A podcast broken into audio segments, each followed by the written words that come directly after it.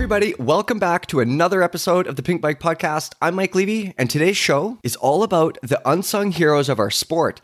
Today, we're going to talk about the people, maybe some products and places as well, that have made a positive impact on mountain biking, but maybe haven't quite received the kudos that they deserve. Now, as usual, we're going to get into the news and questions before we get into our chat about unsung heroes.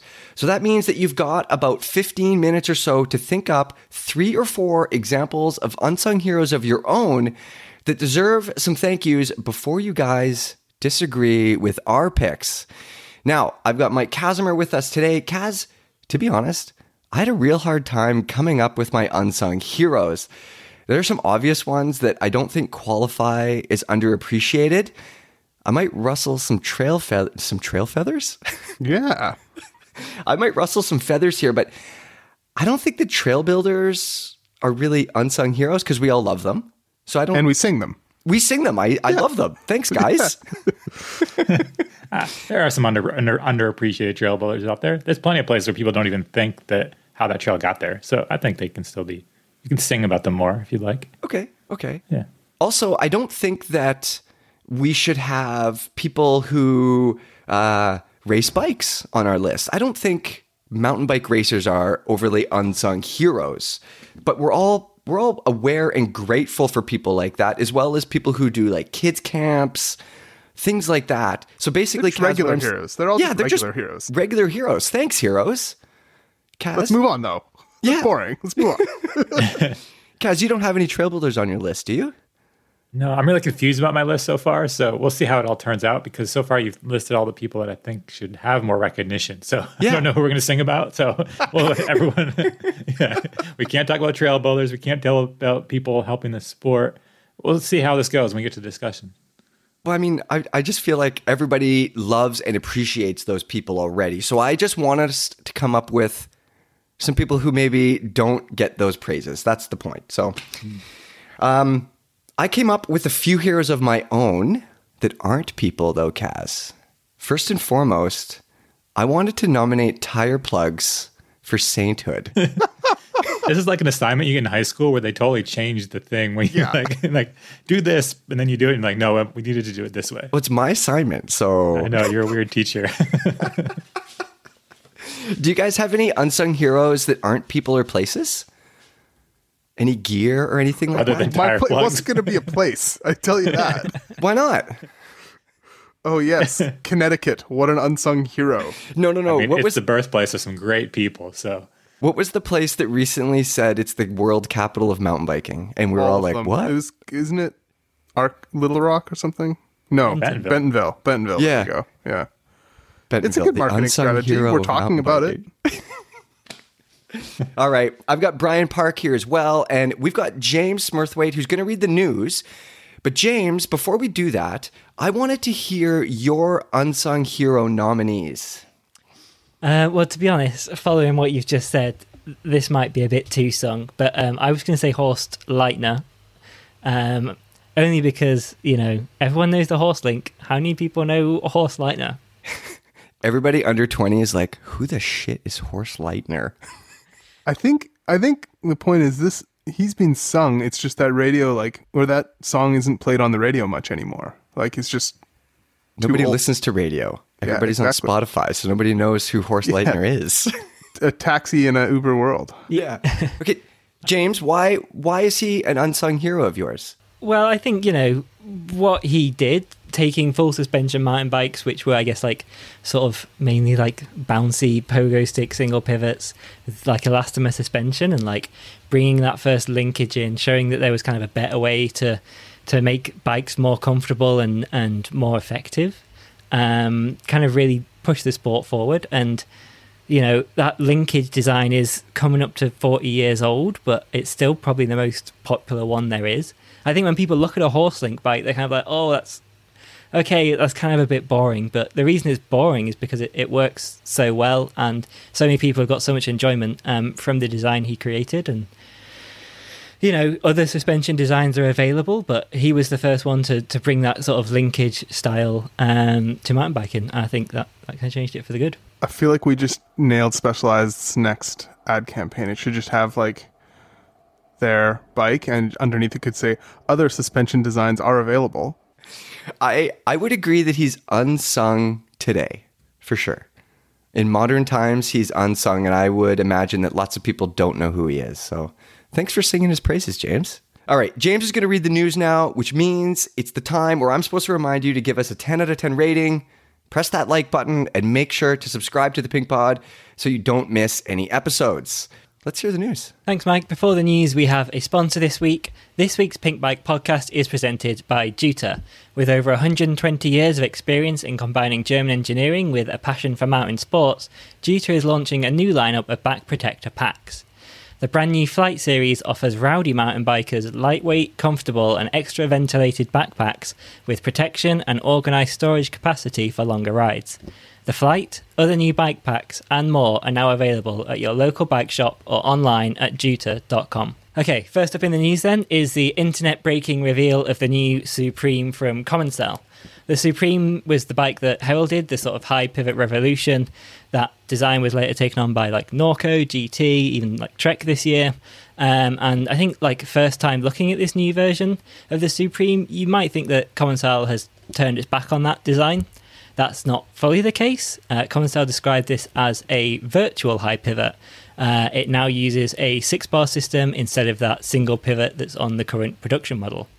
Dan Roberts, our engineer in residence, did a deep dive on the system, and he suggests that it allows Comencal to kind of keep the characteristics that they liked from that old Supreme while fine-tuning some other characteristics such as the anti-squat, the anti-rise, that are all fixed on the current design. It's pretty clear at this point this is a prototype. You can adjust the length of links, how they relate in position to each other, and they're going to be testing different setups through the year, so it really will be fascinating to see this one come together as the season progresses. What did you guys make of this one? I like it. It's cool. I want to ride it too and play with all the things and see if I can make it ride good and bad. It looks fast. Yeah, it went fast, right? The first race, how many podiums did that thing get? Yeah, two podiums for that one. But so did the old Supreme, so... Yeah. When I first looked at it, I thought that idler was floating Kaz. I thought it was attached to the chainstays on like a linkage that's driven off them, but it's actually stationary mounted on the front triangle, isn't it? Yeah, the old one was on the seat stay, and the new one's stationary to the front triangle. Yeah, 6-bar designs are pretty interesting. I started digging into them, and it's awesome to read Dan's write-up, and then... in the comments, some people are trying to tell him that he didn't calculate it right, but then he pulled out like the Stevenson theorem to prove that he did. And I was like, all right. Now? When the name of the theorem has like a hyphen and for two names, you know it's serious business. Mm-hmm. The nerd fight, you just lost it. Yeah. What are some other 6-bar bikes, Kaz? Felt. That's kind of like the design that immediately people were saying it looks like a Felt. That is one way to do it. I think that new Polygon is a 6-bar, their new e-bike. Yeah. The Specialized Enduro. Mm-hmm. Off the top of my head, those are the ones I can think of. But there's not a ton. Like, I think there's a lot you can do with it because it does, like James says, it allows you to kind of tune each thing differently, but it can also be complicated to make it work the way you want to. I think it's easy to mess it up. Yeah, we're talking about Horst. Like Horst, I think I could still mess up a Horst link, but it's a lot harder than it would be with a 6-bar. Yeah. Do we know how far out this bike is for production or anything? Or no, they said no commercial plans for it. Like you kind of assume somewhere down the line that we're going to do something based on this, but nothing in the immediate future, I don't think. Well, that bike made its debut this weekend at the first World Cup of the year. I don't know about you guys, it's felt like a long time to me with Maribor postponed, Fort William cancelled. I was kind of worried we'd get any racing, but Leogang opened the season, and I think it did so in pretty spectacular style. Were you guys up early watching this one? Oh, yeah. I was. It was really good. So nice to have racing back. I missed it. Yeah, I think Leogang used to be nobody's favourite track, but since the inclusion of that wood section last year, it's definitely kind of stepped up a level for sure. What do you make of the track now? Yeah, it's a lot more fun to watch just having that wood section because before was the one that and plus I like not hearing the racers complain because that was the part I always hated. They always like, oh, it's bike parking. I'm like, yeah, but it's your job just to ride bikes. Like, just stop complaining. But now they can't complain because it has everything in this one track. So it's pretty cool. Do you remember Peter Maritzburg? And how much the racers complained. I feel like we're getting a little off topic, but I feel like there's nothing wrong with having a wide variety of courses to test the racers on. I think that they should be able to, like, whoever wins the most and gets the most points across the season on a variety of different tracks. Yeah, put some pedaling in there. No, but I do think they've done a good job. They've done a good job evolving Leogang over the years. Now it's like a proper course with a mix of stuff, like has those jumps up high, and this year they had that drone following people. That was kind of interesting to see how the footage is evolving. I think they're going to make that so much better. I think they can make that drone footage even better. Mm-hmm. I think it's probably only really possible on courses like this where it's kind of open and you've got a lot of camera angles and Fort William. Yeah, Fort William could perfect. Be perfect. Yeah, yeah. Well, it's pretty windy, right? Well, yeah, they might lose some drones, but yeah, whatever, worth it. Yeah, the Scottish national drone champion can get out there; he'll be good at that. Yeah, definitely took some victims this year, Leogang, with that increased technical section, like Healing Vibes to Charlie Harrison, and also perhaps the most bizarre World Cup injury I'm aware of, Florent Payet's balls stuck, a bit of a nasty one. Anyone who didn't see this, he basically rolled over a course pole, which I think happens hundreds of times a day at a World Cup, but he just got super unlucky. It flicked back the wrong way, and before long he was in hospital with things out of where they should be. Do we know what the actual injury was? Did he post anything about it? Yeah, his balls fell out. Yeah, like it literally tore his sack open and his balls fell out? Yeah. He did ride down half a World Cup course before he bothered to check on them, though, which I think is equally as gnarly. Yeah. Flo, please be careful. Jesus. Do you think he was wearing like lycra underneath, like a chamois underneath? I wonder if that would help at all. Yeah. I don't know. Flo's really tall, too. I have so many questions. Like, yeah, you just send him Instagram messages. I'm sure he'll love to. He probably doesn't want to talk about it. Getting into the results, it looked like in the race it was going to be a dream debut World Cup for Valley. She was on home turf, her first ever elite World Cup. She even had a section of the track named after her. But last corner, the race is all the way to the line, and she crashed out and lost it within sight of the line. And still got second. Yeah, definitely just a matter of time before she wins. The win went to Camille Ballanche, who won the World Champs there last year. Perhaps proving it wasn't as much of a lottery as people thought. In the men's race, it was definitely great to see Brooke charging again. He hit a pretty wild line up onto that wall ride. Anne-Marie Piron, also back after a period of injury. He was in the hot seat for ages until the final two riders. Thibaut de Preller, I think, pretty much announced himself as the next big French star. What a wild run that was. Did you watch the Instagram of that run?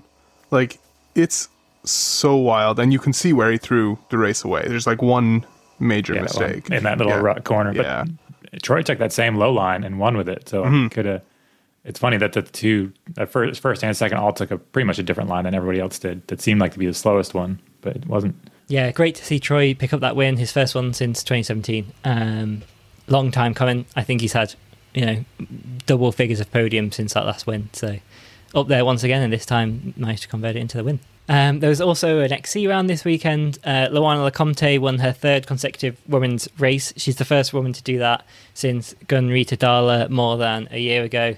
Matt Rag put a pretty funny comment in our Slack channel for a suggested article. He said, can someone produce a quasi-philosophical series of memes called something like The Enduring Loneliness of Luana Lecomte's Racing, with a series of screenshots of her when she's so far ahead you can't see the other racers? What a monster. I think if she wins four, I think whoever wrote the race article, Pendrell has won four Women's World Cups in a row, which is the record. So she has a chance of meeting that at the next race, which would be damn impressive. Did you guys look at her bike from that bike check? She has soldered spokes. Some people say soldered, but yeah, she had that. No, I don't though.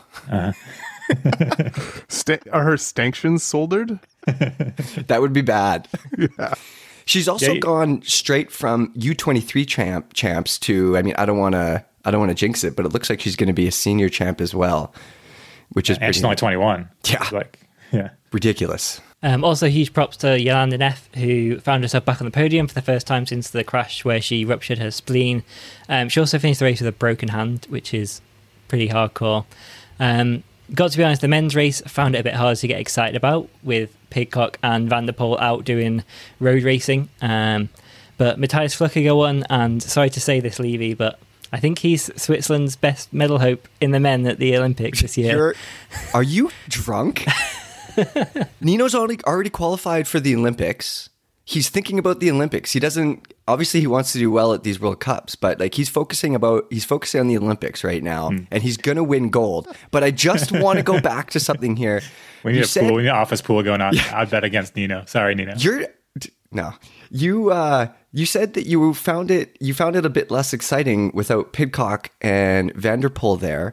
Is there any part of you that's bothered a little bit by the guys, by the men and women who kind of show up for the events to just enough to qualify for the Olympics and not do the whole series? Like they're cherry picking? Is that a factor? I mean, it only happens every 4 years, right? It's one race every 4 years. Yeah, I'm not saying that it's... Yeah, and that's God fine, forbid these people protect their careers and look out for their bottom line as they put their health on the line and work inhumanly hard. For sure, 100%. At the same time, the men and women that are racing all of the World Cups, and that's what they're focusing on, I could understand why they might be a little bummed about it. No? Am I out to lunch? Yeah. No, I think it's reasonable, but again, just it doesn't happen all that often. Like the Olympics were every year, and there was always a race every year where people are kind of like backing off a bit. That'd be kind of annoying. But I just think it's kind of a bad look for mountain biking that we can't attract the top talent to our sport, or that our sport isn't different enough from other sports that people can come in not being mountain bike specialists and just smash. That's a bummer. I don't think Pidcock and Van der Poel are lacking in bike skills, like coming from cyclocross. Mm-hmm. Pidcock said in an interview today he wants to race a downhill World Cup soon. So like, that'd be sweet. He's definitely got some skills there. I think those racers be a lot less bothered if they weren't being beaten. I think there's definitely a hint of envy there. I don't know. I just it when you know like potentially the two best racers in the world aren't there, like it just makes it hard to get excited about for me. One thing we did see at that race, which was pretty interesting, Nino and Lars Forster of the Scott SRAM team were running a new lightweight RockShox dropper post. Or maybe we didn't see that. Brian? I'm not sure. I've flip-flopped a bunch. RockShox wouldn't tell me anything. That means it's a RockShox. Well, not necessarily, because it could mean that they're embarrassed that their racer took off the RockShox product and put something else on, right? Mm-hmm. I think I'm really impressed with that RockShox reverb access dropper post. I think it's shocking how well it works. Kaz isn't as much of a fan, but Levy is, I know. I love Levy, it. You love that thing, right? Oh yeah. I'm just impressed. Like it's really expensive and it's really heavy, and there are lots of things that do an excellent job that don't cost that much money or weigh as much, but it's still a really impressive piece of tech. I'll be impressed when the 200 mil comes out. Then I'll be impressed. Wait, 175 isn't enough for you, Kaz? No. Like there's things you're not riding or you're not as comfortable as you could be because it's not 200 millimeter. Correct. Yeah, okay, I just spent $800 on a dropper post. I want it to go as much drop as I want. I think that's a fair enough. Yeah, criticism. I can still obviously ride the same thing with a 175, but when it's further out of the way, I feel more comfortable on certain steep trails. Yeah. Okay. So passive-aggressive, Levy, just say it. I don't have anything to say. I like the reverb. I like the e-verb dropper. It's great. Yeah, the tech is really impressive. I do understand. You know, I would imagine that 600 something gram weight is a little bit heavy for the Nino crew. It wouldn't surprise me if SRAM was working on something new, but it also looks a lot like a couple of existing posts out there. I feel like SRAM has been quite dogmatic on non-cable actuated dropper posts for so many years. Like it's had to be hydraulic or wireless forever, that they would have to really either swallow their pride very hard or bring something else to the table, some other tech to the table with it, if they were going to have a mechanical dropper. But if it's like 400 grams and made specifically for the XC people and cable actuated, I would argue that's different enough to be in their lineup right beside the hydraulic reverb. Yeah, I agree. But they've resisted it for so long that I'm not sure they would agree. Yeah. Imagine if they did, if they just swallowed their pride and came out with like just an amazing dropper post with all the lengths and everything that was cable actuated that just blew everybody out of the water. I'd like that. I mean, if they just got rid of the hydraulic line. I mean, there are some like adapters, aren't there? Some people make adapters. Yeah. But like I'm talking about, they were just like, you know what? We tried it. I don't think it's going to happen anytime soon, I would appreciate that. One thing we definitely do know is a new prototype, and we assume is coming soon, is the new Intense Tracer 279. Chris Kovarik posted this to his Instagram stories. He'd clearly been sent one and was building it up. So this is a carbon evolution of the prototype bike that Isabeau Corduria was racing at the EWS in 2019. I think Zermatt and Finale, she raced that one in. There's apparently been input from Gwyn on the development of this frame too, so it's clearly a sort of racer-focused enduro frame. Obviously, the name points to it being a mullet, but what other details could you guys pick out from the pictures we saw? Chris runs his seat really high. I think that was just for building it, clamping the seat. Yeah, and that's everyone's like, it's a 250 dropper post. Yeah, guys, that's exactly what you need to ride all those steep roll downs. 250 would be a bit much. I found 210's good for me. You should come ride eventually. One of these days, we'll have a ride exchange. We can figure it out. Yeah, the bike looks. I mean, it's kind of the next evolution. We haven't seen a. It's been a little while since a new bike from Intense. Yeah, 4 years since the last Tracer. Yeah, I'd assume it's in that 170, 160 realm, enduro-y. Obviously, in the comments, everyone says it looks like a Santa Cruz, because it kind of does. But it does that lower belly. Like, yeah. Guys, it's JS tuned, not VPP. Come on now. Whole different thing. I like that they've got a little tool storage thing in the down tube, it looks like. Yeah, hopefully that made it to this one. We saw that like 3D printed version that had it. Yeah, I mean, if they're doing a rapid prototype with that included, there's no way they're not bringing that to. They've done the rapid prototype to figure out how to make sure all the tolerances work and yeah. Someone else does a thing. Is it like Lapierre has a bike? Or someone has a bike where it just like kind of holds your tube and stuff in there. It's like an emergency hatch. It's not something like a swap box where you'd normally open it and close it, but it's like a little pocket that just holds the stuff in case you need it. Yeah, that's cool. I don't know. I think we'll get one of these and get one in for a ride eventually. Next up, we have a new bike from Cannondale. Obviously, we were expecting the next new bike for them to be this high pivot enduro bike based on that prototype downhill bike. It's been in plenty of supply shots this year, but instead we got something totally different. It's called Dave. It's named after a member of 50-01. It's an aluminium frame, 100mm travel, 26-inch dirt jump hardtail. Looks tough, affordable, simple, everything I think you'd need for a bike to get you started dirt jumping. What did you guys think? It might be my favorite new bike name in a long time. 100%. Yes. I also would like to say that PB user Burning Bird made one of the best comments I've seen in ages. It's so good, we're not even going to save it for comment gold. I just want to say it right now. So, Burning Bird says, Cannondale execs, we need to launch a new bike this summer, but we're out of derailleurs, rear shocks, 27.5, 29-inch wheels, dropper posts. We're pretty low on brakes. Dave in marketing says, I have an idea. That's very good. Not terrible, Burning Bird. I wanted to end by talking about Hook Naked, the new race face edit. This is exactly what it says on the tin. Riders hitting the trails naked. You wouldn't catch me doing this in a million years. Anyone else fancy giving this a go? Oh yeah, 100%. I'd be into it. I don't even ride to the corner store without wearing a chamois, so 100% no. It looks fun. I want to do it. Brian, can you fill us in on some behind the scenes of this one? No, I wasn't there, but I imagined that there were a lot of really strategically placed ferns. It's like quite impressive how... Yeah, the video editor had to do a lot of careful things. There was a lot of grundle and taint editing out somehow. Yeah. It's really impressive. Yeah, they did a good job. Everyone should ride their bikes naked sometimes. If we're going to do all the comment golds early, there was a good comment on that one that said, it was Jack P20. The memo was supposed to be send nude, not nude sends. Really good. Okay, let's move on to the questions. And I've got a whole bunch in here this time. I think we'll probably have to do an entire Q&A episode at some point, eh, Brian? Maybe? Mm-hmm. Yeah, yep, I think that makes sense. The first one is from Shred BC. He wants to know what music the team listens to, whether we're getting pumped for a ride or just hanging around in the garage. Kaz, what's your favorite genre of music and some bands that you like? I listen to tons of music. Kind of depends what I'm doing. Like during the day, I just listen to almost just like ambient techno-ish stuff and just kind of like mellow. No, not like that. More like Brian Eno and like that kind of like mm-hmm. even mellower. Just because if I hear lots of lyrics, I have trouble typing words. It just like gets in my head.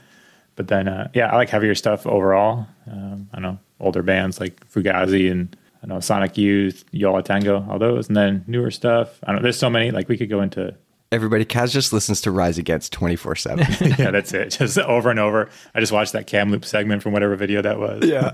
I can't listen to him anymore because I worked in a shop and they had that video like on repeat for like the whole year, and it just I can't do it. Yeah. So I was going to say I have a playlist on Spotify of all the Earth soundtracks, and it's got like 500 followers or something. So the hunger is out there for the old bike soundtracks for sure. Yeah. And I was thinking we should each make our own Spotify playlist and put the link in this article for this this episode. A great idea. Yeah. It seems like a lot of work for this podcast. Let's do it in a future podcast. No, yeah, maybe. I'll make a playlist. I'll make another playlist, but it's 20 songs. So everyone just picks 20 songs. But you don't have to pick anything, Brian. You got Raffi and Baby Beluga these days.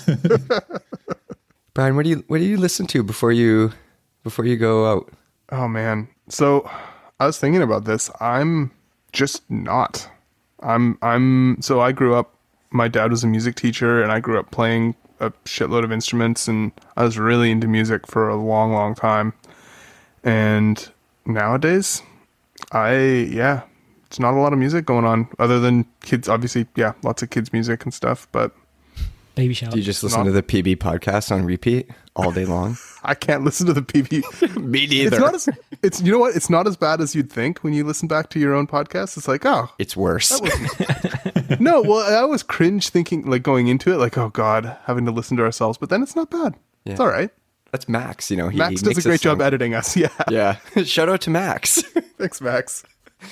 Kaz, I looked at my Spotify and I got lots of oldies on there lately. Lots of Bob Seger, The Who, Rolling Stones, and Boston.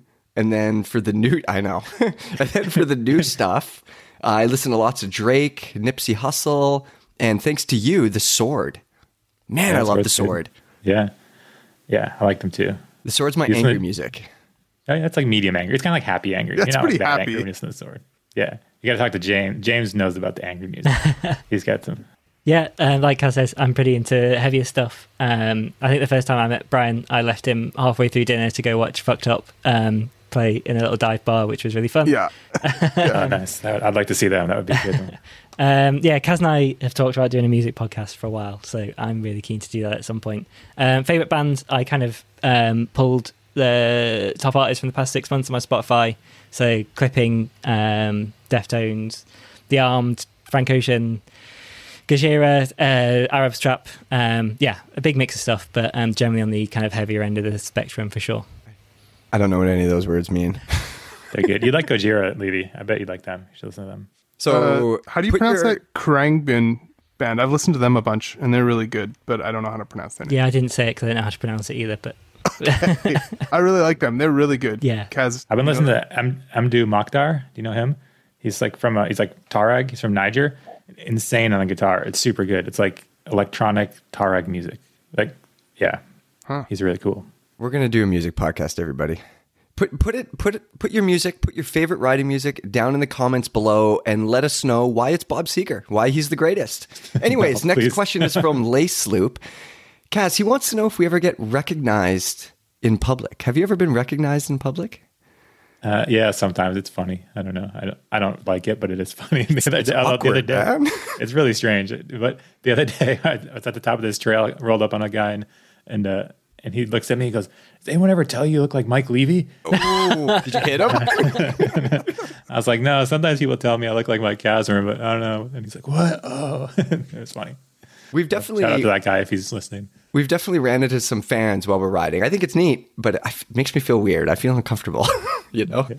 I think one of my favorite recognized in public things was before Jason Lucas worked here, he worked at Rocky Mountain with me, and we were in Whistler at some dinner or something, and a very attractive young woman walked past, like Richie Schley, Brett Tippy, Claw, a ton of pro mountain bikers, beeline for Jason Lucas, asks for a photo and his autograph, and just their faces was just like, what the hell? What the hell? I also have a Jason Lucas story. We were coming back from Texas for the Gorilla Gravity launch, and we get on the plane, and the pilots are sitting in the cockpit, and the door is open, and Jason walks in, and they recognize him and come back and talk to him. Yeah, the pilots for the plane. All right, our next question is from Puddles Pearson. Kaz, he says he's struggling to get full travel out of his RockShox Revelation fork on his hardtail. He says he's tried taking out all the volume spacers, reducing the sag, and just riding harder.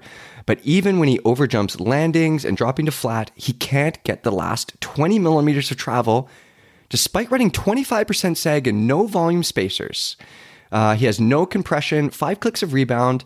Any suggestions?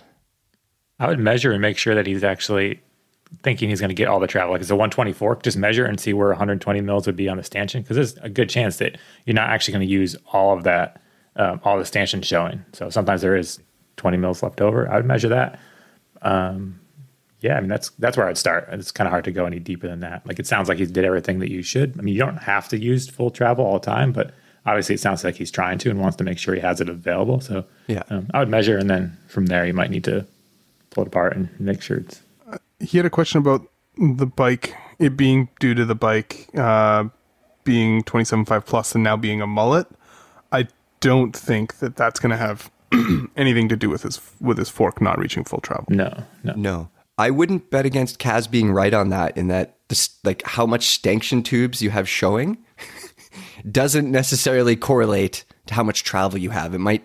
You might have 140 millimeters of tubes showing, but you have 130 millimeter fork. So literally just measure, let all the air out, compress it all the way down until you feel hard bottom, and then extend the fork, pump it back up, and see if you're getting full travel that way without any spring in the fork. All right, our last question is from FU33. He says, I think we could say that Nino's era is over after recent results. Sure, he'll still be capable of doing well on good days, but he'll no longer be in the front all the time as he was in the last few years, even without Pidcock and Van der Poel in the field.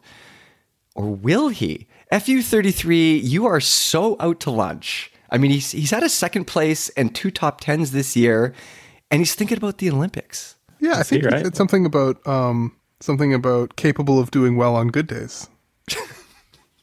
All right, since I'm in charge of this chat, I think it's pretty fitting that we go from talking about Nino to talking about heroes, everybody. Although, to be fair, I talk about Nino often enough that he's far from unsung. We've also brought Matt Rag into the discussion today. Matt has been a PB photographer since forever ago. He's an editor at large, and he is also one of the saltiest, crustiest, nicest photographers that I know. Matt Rag, where the hell are you located? I'm in a place called Sospel in the south of France. It's literally just the other side of the mountain, sort of Monaco and Nice, but yeah, fewer people and more trails, basically. Matt's going to bring a European perspective to our unsung heroes, I suspect. But, guys, we talked about this at the beginning of the show, and I said, I don't think there should be any racers or trail builders allowed on our list. Kaz, let's start with you. Do you have any of those on your list? My list is really short because I don't know. This is a very complicated topic for me. I feel like I'm going to fail this assignment. I don't know who unsung. D-minus. Yeah, I'm going to get a D-minus. I'm going to try to just squeak by. But like I think for me, Hefe Branham, who I've mentioned before, he is a racer, but to me, he's like one of my heroes because he's one of those guys who does those crazy endurance races, and just he's out there even if he's not racing. You just know he's probably riding for longer and farther than you would ever want to go. So I always just have respect for that type of person and rider. I just like knowing that they're out there. Who can you say that name again? I've never heard of him. Yeah, you probably haven't. That's, I mean, so he's unsung, right? But yeah, Hefe Branham. Yeah, he lives in Gunnison, Colorado. He's done, I think he's won the Colorado Trail Race a handful of times. He's done at least a second place in the Tour Divide race. Yeah, just can go forever and ever and ever. And he's always been like that ever since I met him. I've known him for almost 20 years now. He's just always can just keep going. He sounds like one of those guys that's out there doing gnarly things, but doesn't care if you know about it. You know those exactly. people? Yeah, for sure. Like back years ago, we went on a ride, a pretty big ride. We met him. We picked him up at his house, went on a ride, 3 or 4 hour ride. And for the whole ride, it was kind of an obscure zone. We kept seeing this one track, one set of tire tracks in front of us. And we're like, that's weird. Someone else is out here. No one ever rides this. And we get done, drop him off back at his house, and we're going. And then the next day, he told us that he'd already ridden that ride that morning. And just didn't tell us for the whole ride. Like he'd already woke up early, went out, rode for like 4 hours, went home. We picked him up and did the same exact thing. He didn't know we were going to do that ride that day. And he didn't make a multi-gallery post on Instagram about it. Yeah, no, he did telling not everybody anything. How gnarly he was. Not at all. Yeah. So he's one of my unsung heroes. Yeah, I can get behind that. I have one here. Event organizers. I think these people who organize the big events, man, it is so much work. And I mean, obviously, a lot of them are making money doing this. Well, they should be. It's a super stressful thing. But I couldn't imagine. Like, I love mountain biking and I want to do it more than I want to organize it. You know what I mean, Kaz? So for these people to organize these big events, I think that's something that they don't get enough praises for. It is horrifying. Organizing events is horrifying. Has anybody here organized an event? I feel like you have, Matt. I was an event manager for a brief period in my early 20s. I was organizing weddings and corporate functions for orange people in Birmingham. Was that a nice calm experience, Matt? I was like a sea of tranquility amidst an ocean of chaos. I bet.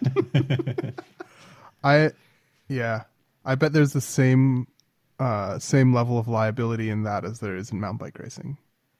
I mean, to be honest, like after I did event organizing for a living, I made a conscious choice that, because you spend all your time doing, you have to be, everything has to happen on a schedule in a certain way. And I just conscientiously decided my entire life away from work, I would not be organized, no schedules, none of that. And so the idea of like, mixing my hobby, bringing my hobby into that world, it just, no, thank you. Can you just imagine trying to wrangle 500 or something mountain bikers that they all think, you've trained super hard. So not that you're wrong, but your race is the most important race. You know what I mean? And you're stressed. You've been training for months. Not only, what about something bad happens, liability, course marking, safety? Like I've been at races, cross country races, where someone has gone out before the race has started and they've removed the course tape or changed the course. And if you're an organizer and you've got 500 people on the course, like nightmare. Yeah. And I think a good event or event series does so much for the sport, in especially like regional events and things that grow. We've seen, obviously, I think the Enduro World Series are great. I'm sure we can put Fred Glow on the unsung heroes list. Hey, Matt? I wasn't actually, I was close to Fred, my choice, but actually not Fred, because I think Fred is recognized because he's on the EWS board, and I think I'll get to it in a minute. Actually, let me not get into it now. I'll wait my turn. Okay. But I think the point is that it can do so much good for the sport and for the scene that we do. I think Cy Payton's another person who's done really good things for the scene. Huge in the UK. Yeah. He's Pink Bike affiliated, so sorry if that's we're biased, but Cy's great and has done really great things there. Yeah. A lot of the people that are helping at the races too, we should point out, are volunteers as well. I mean, the race organizers, a lot of times they're volunteering their time. Sometimes they're making money, but the people that are on the course helping racers and feed zones and stuff, they're volunteers. I think in large part, there's hundreds of dollars to be made in race organizing. That much? Yeah. Brian, let's go to you. Who's one of your unsung heroes of the sport? So I gave some thought to this, and I wanted it to be more people who had an impact on the sport that just never really made it big time. And so I did, I largely thought about athletes. The first one that came to mind for me is Ryder Kasprick. Do you guys remember Ryder Kasprick? Oh yeah. So he was like a early freeride guy here in BC. I think he's from Parksville on the island. He was involved with like Bicycle Rockers, that early Black Box Labs crew. I think he rode for Iron Horse for a while and then Cove. I don't remember. I don't think he got recognized for some of the things he did.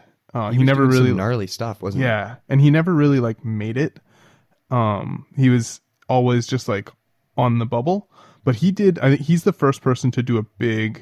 He tail whipped that 25-foot Megatron finish drop at Crankworx in 2006, and I put that on par with what, you know, Darren's 360 at Crankworx in 2005. It was like a paradigm shifting. Like, yep. It was way bigger than what anybody was doing on a BMX. You know, mountain bike was so in the shadow of BMX, especially at that time.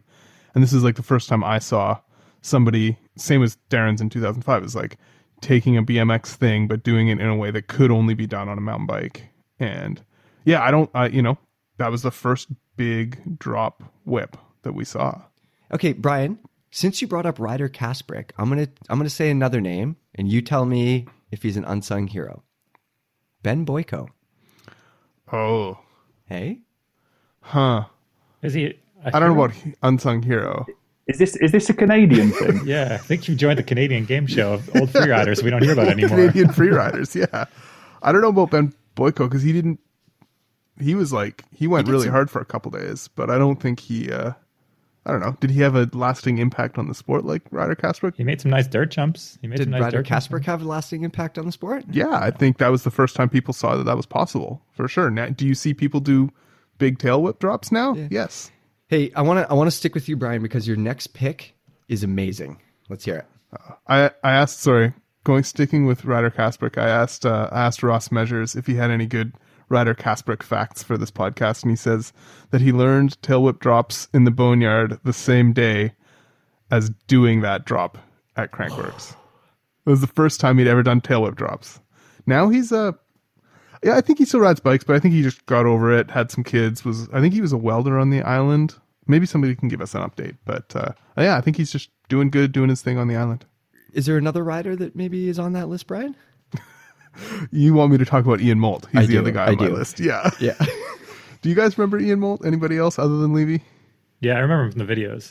I remember him. Like from the North Shore Extreme videos. Yeah, exactly. So he was like the original Jackson Goldstone. What was a North Shore Extreme video? There was these videos. They came out VHS, if you remember those. And they were super grainy, and they were filmed with a potato, and there were just all these people doing drops to flat on changing bikes in the woods. Those videos are video record of the history of freeride.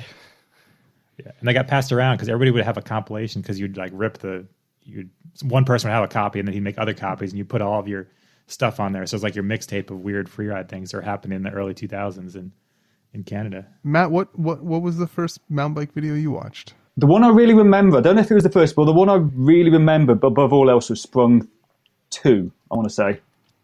Mm-hmm. So... Mm-hmm. We're going to do a video podcast at some point soon, a podcast about mountain bike videos. We have to. That's a good one. I still have most of those VHS cassettes, I think. Like I had both the Cranked, Free Wheel Burning, full set of Sprungs, full set of Earths. Yeah. So if you had all those early Cranks and stuff, like North Shore Extreme was our local BC scene version of that around the same time.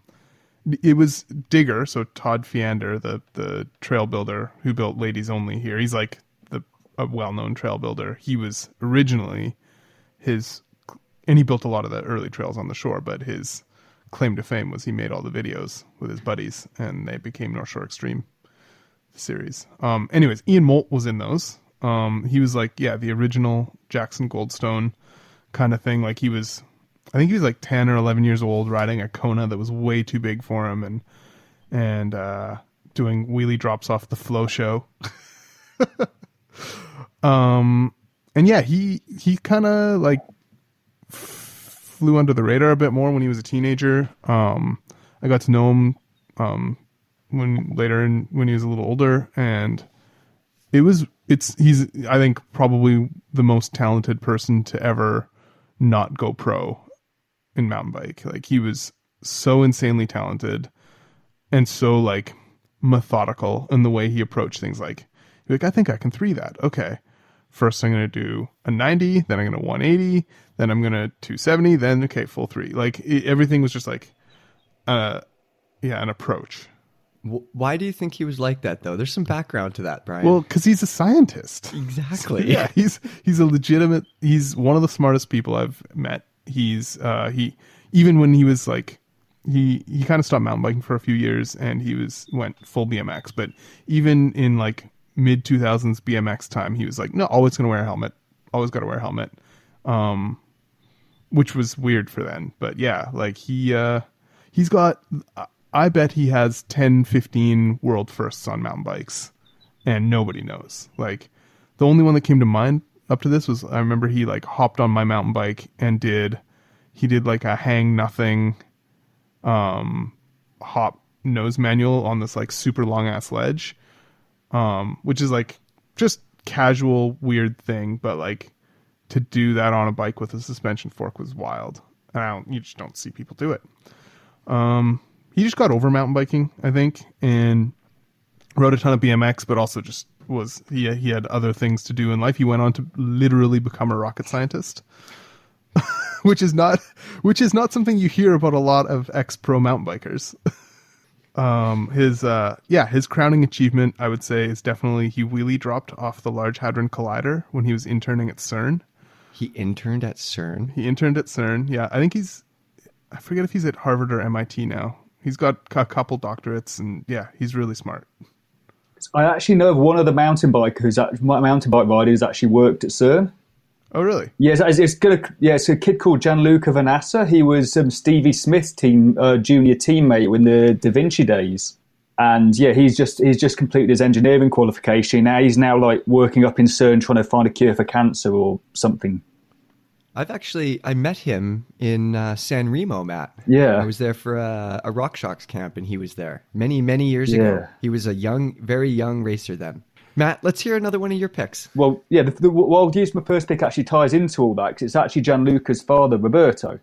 So where you rode in San Remo, he probably would have dug those trails. The thing with Roberto, his influence on mountain biking, I don't think he even knows or cares how big his influence is. Like, I mean, I'm one of these people I've met who basically he's dedicated his whole life to building trails, helping riders. And the only thing, as far as I can tell, he's ever asked for it is the chance to keep doing it.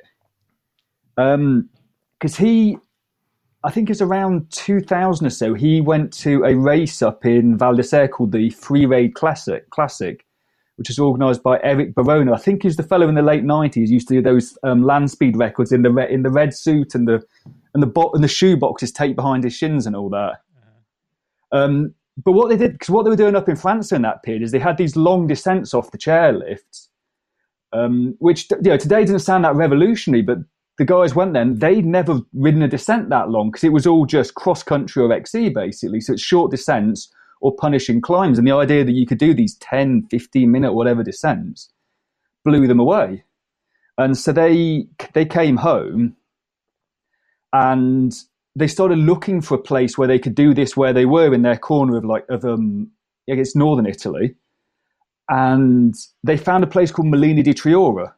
And the thing with Molini was, because here in Europe, virtually every mountain has a hiking trail on it. We're pretty free with where we can ride and how we can ride. There's not, compared to most places, it's relatively easy going in that respect. And so they found this village called Molini with the old hunters' trails down the crests and down the mountains. But the big thing there was a road network all the way through the mountain. So basically, you could easily drive the top of the mountain and then do the long descent back down again, which, again, doesn't sound that revolutionary now, but back then, nobody had done that. And that thing he started in Molini, that then went on to form the blueprint for what happened in Finale. And then from what happened in Finale, that's where a lot of the Enduro imprint came from in Italy. So it sounds like he was the catalyst for a whole lot of change in Europe around that time. So one of my picks is that riders who don't give a shit about the latest gear or tech, regardless of how many ads or reviews are telling them that mountain biking would be better with whatever gizmo they're trying to sell the world. Because that's not me, guys. I love the gear and I want it. I'm into the tech, and I have a hard time not getting kind of caught up in that stuff and thinking that it matters more than it does, Kaz. Do you feel the same? Do I love the tech? And yeah. No, like, it's easy to get caught up in that stuff, Kaz. Yeah, I don't feel like I do necessarily. Like, I can appreciate it. Obviously, it's my job to like do all that. But I think if I wasn't doing this, I would be less likely to care much about it. Yeah, I don't know if I believe it. You don't? I just like reliable and durable and just like last. I wouldn't be like chasing the lightest, fanciest electronics, all that stuff. I have a question for you guys. Because do you think in some ways Pinkbike's broken you? Working as a tech editor for all these years, you've lost that naive innocence of the joy of the bicycle. Yeah, I think there's probably some truth to that. Kaz, I'm going to ask you a question. So in your garage right now, the only bike you have is a 26-inch wheeled Norco VPS. You know, it's got some fork on it, or whatever. It's the only bike you have, and it's the only bike you can ride from here on in. It has an expert on it. Yeah, it has one of those. Moto2 expert. Crappy tires, like 2.25 psychos or something. I don't know, whatever. You can't upgrade it, Kaz. Are you still going to go mountain biking as much as you are? Yes, because I don't like running very much at all. So I would definitely go mountain biking. It's a better way to move through the forest than running. So yeah, I'd go ride. Yeah, like it wouldn't stop me. Obviously, I probably wouldn't ride the same trails because I might die. But yeah, I don't think that I'm not as obsessed with the tech for my own personal like happiness, basically. Yeah. I mean, I don't think that I need the latest and greatest. Like, I'd be happy with last year's Axis group instead of this year's Axis group. Yeah. Yeah. No, I'm just joking. But I don't think that I would be riding that much if that was my bike. What about you, Brian? I would definitely...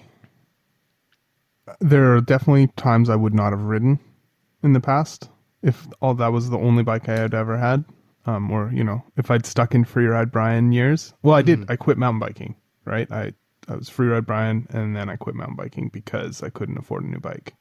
Yeah, I don't know. I think we definitely shouldn't ignore the technological advancements, and we spend a lot of time talking about them on the podcast, but I agree with you that the people who just don't give a fuck and run what you brung, the people who ride to the race, like, yes, definitely are badass. Yes. Yeah, years ago, I was working at a shop, and they did like a Specialized or whatever brand was in doing a demo, and this kid rolled up from, we never seen him before, and he just wanted to ride a bike and join on the demo, probably like 16 years old or something. We took him on some local trails, and he was probably one of the best riders I've ever seen on this trail. He still hit lines that I don't even know how he did it, and they're not possible, and he'd never ridden this bike before. His other bike that he rolled up on was just super clapped out, and then he just disappeared after that because he did the ride and everything. It was amazing. We're like, who is this kid? And then he had to like move out of town because his parents got divorced, and there was like some gnarly home life and stuff. But like people like that just have ridiculous amounts of talent, can just hop on anything. I mean, yeah. I think it's like, it goes along with what you're saying. Those are the people that I admire that so much, and people just pure raw talent, don't care, and like, just do it. When my tire wears out, when my rear tire wears out from skidding, I replace it because I'm like, well, I want more traction. And then I see some guy with no rubber left on his like old ass high roller just railing past me. Matt, you've been shooting photography for us. You've been shooting races, interviews for Pinkbike for over a decade at least, right? A decade this summer, actually. My first race I ever got paid to cover for Pinkbike was the Enduro Trophy of Nations in the summer of 2011. That was actually the race where Martin Mays had his breakout ride. Yeah, in the photography world, I think Gary Perkin. Gary is one of my favorite people, and he's seen all kinds of things, like shot so much stuff, but in real, you know, when you meet him in person, he's the calmest dude. He always gets a shot, and he's kind of the behind the scenes person that just gets it done no matter what's happening. Like, those are the important people. Yeah, exactly. And he's just lived like a really cool life, travels so much, and like, I haven't gotten to see him in a couple of years now, obviously, because of everything. But yeah, Gary, I'd put him up there, just an unsung hero. You don't see his name splashed around as much these days, but he's seen so much. And yeah, super solid guy. Matt, you said you got a couple more. Let's hear them. So the second one was Franco Monchiero, and your three expressions are everything. And he was the guy who was one half of Super Enduro with Enrico Guala, and the strength of that partnership was always there were two very different people. Enrico's a showman, a salesman. He likes to communicate. He likes to get people excited. That he's really that's it. That side of the business has always been his passion. Whereas Franco was the guy, he was a former Italian national champion in motocross. So I think he was a good motorbike racer before he came to bikes. And he's the guy that set the format for Super Enduro. He was the guy that found the courses and set the rules, and he did that more technical side of the racing. And I think if you look today at a modern enduro, because Fred's always recognised in the kind of the official history, if you like, of enduro as the godfather. You know, his race was Ground Zero. But if you look at a modern EWS race, the imprint there is probably closer to what Franco was doing in Italy than what Fred was doing when he started enduro. But the problem for Franco was that when the EWS came, Fred, you know, he's a very sharp businessman. He speaks good English, so he was in there, and you know, he understood it from day one. Enrico, as the salesman, he took it. So that those three formed the EWS. But then there was Franco. He's never been particularly interested in the communication side, and he doesn't speak English. He doesn't speak French. He only speaks Italian and some impenetrable mountain dialect called Piemontese, which I don't understand the word of, to be honest. But so when the EWS formed, you know, those three went off and they went on to the great things with the EWS, and Franco, he kind of got left behind, I guess. I mean, he's been doing his own thing since then. He was one of the first guys I know running gravel races. He's been running an e-bike enduro series in Italy since 2017. So even though he's still kind of, I don't know if cutting edge is the right word, but at the forefront of what, you know, where racing's going.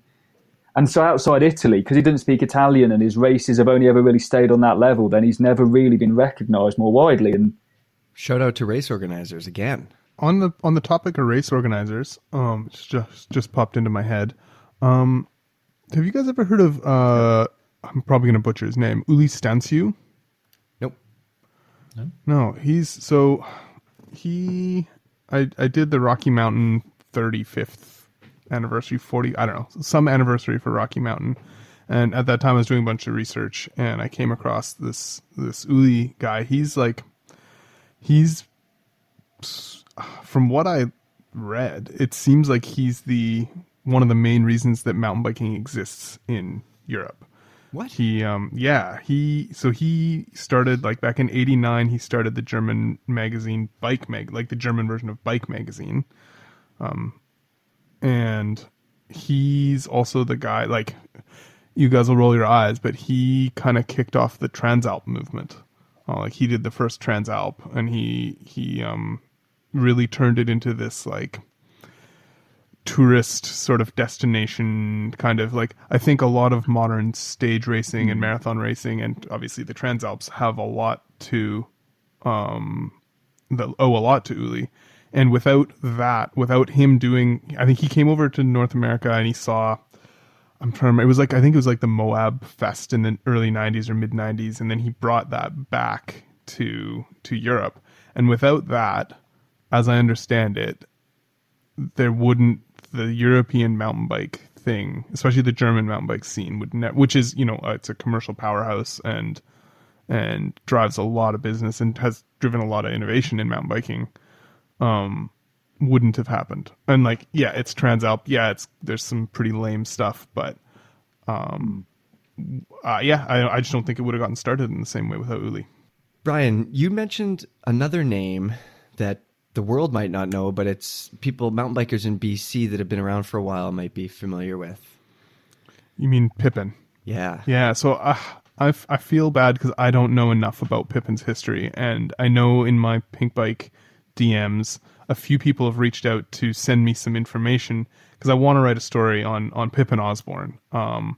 So he was one of the original, I think he founded, or he worked at a bike shop in, like, West Point in 1981, I think 81, and he was an original guy at Rocky Mountain, and then he also was one of the founders of Synchros. Went on to, you know, he was just an early designer in mountain bike and added a lot to mountain bike development. He it is his fault. The Banshee Scream is Pippin Osborne's fault, the one that I rode in 2004. So, that's not a, I don't know if I should be thanking him for that one, but just his contributions to mountain biking have gone pretty unsung. And he recently passed away. And I thought it'd be nice to mention him because I don't know enough about him and his life. He was a very private person and he flew very under the radar. But I will, the people who've sent me messages about Pippin, I will read those. And I think it'd be great to do a bigger profile on him at some point. Let's go from a person to a bicycle. Matt Rag, you got a bike on your list. This is going to sound a weird one, but the Scott Spark. What? Ooh. Not the RC, not the XC race bike. I think that, you know, that's probably had all the love it needs, hasn't it? But the 120 mil travel version. All right, let's hear it, Matt. Why is this on your list? Because if you look at what's happening with shorter travel bike, I mean, I've had one of these now since 2017. I will confess that up front here. But if I look at what's happening with the whole, do we say down country? Is that how? We don't. Nope. We definitely don't. Bleep it out. But, you know, you look at this generation of, like, shorter travel bikes. So you've got the, you know, the new Transition Spur. You've got the Santa Cruz Tall Boy. You've got the Norco Optic that you guys gave Bike of the Year to, even. If we're going to nominate a bike that kicked off... 111. You got to steal my thunder, yes. I had to interrupt you. I knew you were going to say it. It's important. Like, if you're going to talk about a bike that was unsung, unceremoniously canceled, the 111 was so far. What year did it come out? Like 2013? 15? Probably, yeah. The Kona, Matt. Kona process. Kona 111. Oh, yeah. I'll give you that. Let's go back to Matt here. I want Matt to back up his Scott Spark pick. Well, no, because if you look at the, you know, the Optic, the Spur, the, what was the other one? The Tall Boy that came. The Scott was doing that 5 years ago. Yeah, but it had a lockout lever with 3 levers. Yes, but you just take it off. It's fine. The shock automatically goes to lockout. No, it doesn't. It's fine. You can't. You can, and I do. I've done it for many, many years now. I mean, I'm with you. I don't like the twin lock system, although I do like the way they designed the kinematic because of the twin lock system, because it's a really good, you know, it's a really aggressive, like, little kinematic for an XC bike. Good amount of progression, reasonably supple. So I keep basically the last few years is, you know, the whole. I'm gonna say the D word, Mike. I'm sorry, but as the whole down country things happen, every time a new bike comes out, I'm looking, going, well, should I upgrade? You know, is there something I'm missing out on here? And every time I look at those bikes, there's none of them that are doing anything beyond what the Spark was. But I feel like Scott seemed a bit. How can you nominate one of the most popular bikes in the world? One of the most popular mountain bikes in the world. Yes. Scott sells a metric shit ton of Sparks. And that model, like the trail version too. Like, if we're going to, let's go back to 2013. It is 2013 for the Process 111. That bike had 111 mils travel. In a size large, it was 460 millimeters reach, which for 2013 may as well have been a double XL. It had a 68-degree head-tube angle, which again, 2013 for a 110-mil travel bike was mind-blowing. Like, that was a real ahead-of-its-time downcountry bike that got none of the love it deserved. And then they killed it. Yeah, they killed it. Kona. Come on, bring it back. Can we start a campaign? Kona. Bring back the 111. Well, speaking of Scott, I do have an unsung hero that's related to Scott, Ben Walker. Yes. Ben Walker's lifestyle is amazing. And for people who don't know, he does work with Scott. He's done it for years. He lives in Champéry or in that zone in Switzerland and basically just rides his bike and snowboards all the time. And it's amazing. Like, the way that he lives. He doesn't just ride his bike, Kaz. He rides his bike extremely well. There's a crew of riders over there that are... I think people forget that he was he was in a bunch of free ride movies back in the day. He was an incredibly high level rider. Yeah. And then just up and was you know what?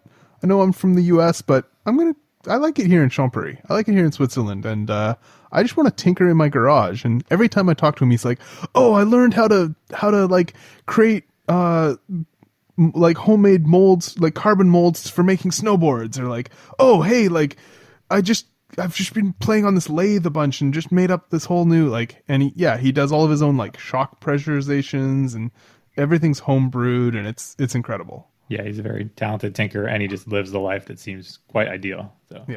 He was responsible for a lot of the development of the Gambler. Is that correct, Kazimer? He's responsible for a lot of the things that I really like about some Scott bikes. Yeah. And some of the trails, too.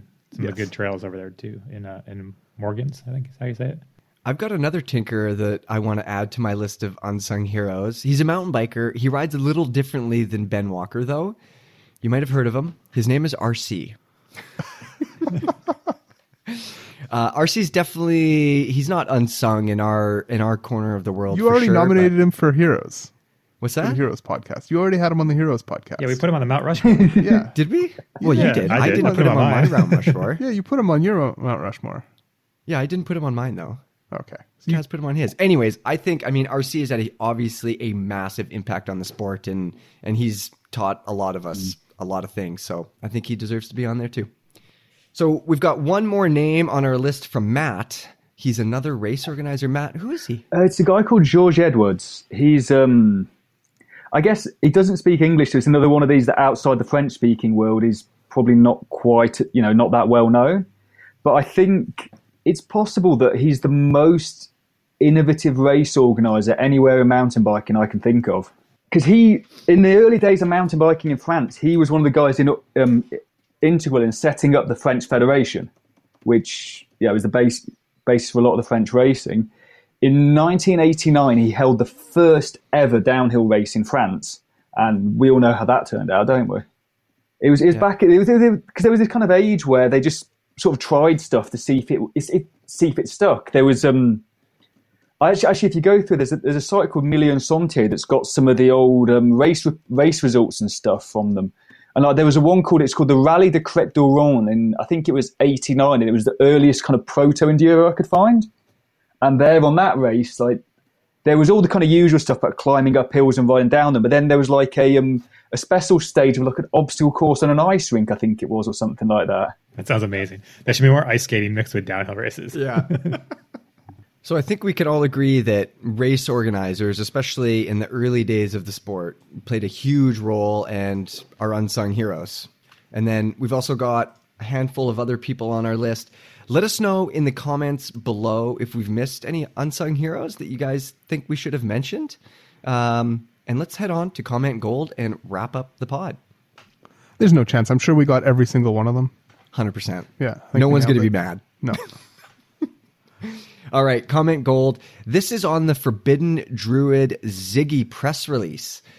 Shred BC says, I love that the bike has dirt on it for the photo op. It's so sick that Forbidden wasn't worried about the pristine press release and the bike is meant to be ridden. G42 replies, that's probably highly curated dirt. Took their marketing intern 7 tries and 4 hours to get the dirt splatter just right to hit that sweet spot of just right dirtiness. You guys know those, the fast food commercials where they have the hamburgers and they look... this McDonald's hamburger looks like perfection, but it's not a hamburger. It's all fake stuff, and that's someone's job. Did you know that there's an actual union for food stylists? Really? Yeah, it's a real profession that people really do. I mean, speaking as somebody whose real profession is talking about bikes, children's toy on the internet, but still, it's still mind-blowing to me that there's enough people who are, food stylists. That there's a union for them. I love it. All right. Another comment on that Forbidden Druid Ziggy PR. T-Zack says, delivering late August. Of which year? Don't. Some pickets out there right now. All right. Our last comment, Gold, to wrap up podcast number 68. This is on the Leogang cross-country results article where cross-country racer Vlad Daskulou finished 5th. Matt, did I pronounce that right? You butchered it, but we're all good. Perfect. Prof says, Dracula in 5th place for the men's XC. And then Rockin' Road 42 says, we can't count him out. Ayo. Simple minds here at Pink Bike, everybody. All right, that is it for episode number 68. Remember to like, subscribe, and let us know in the comments if we missed any unsung heroes that deserve some kudos, and we'll see you next episode.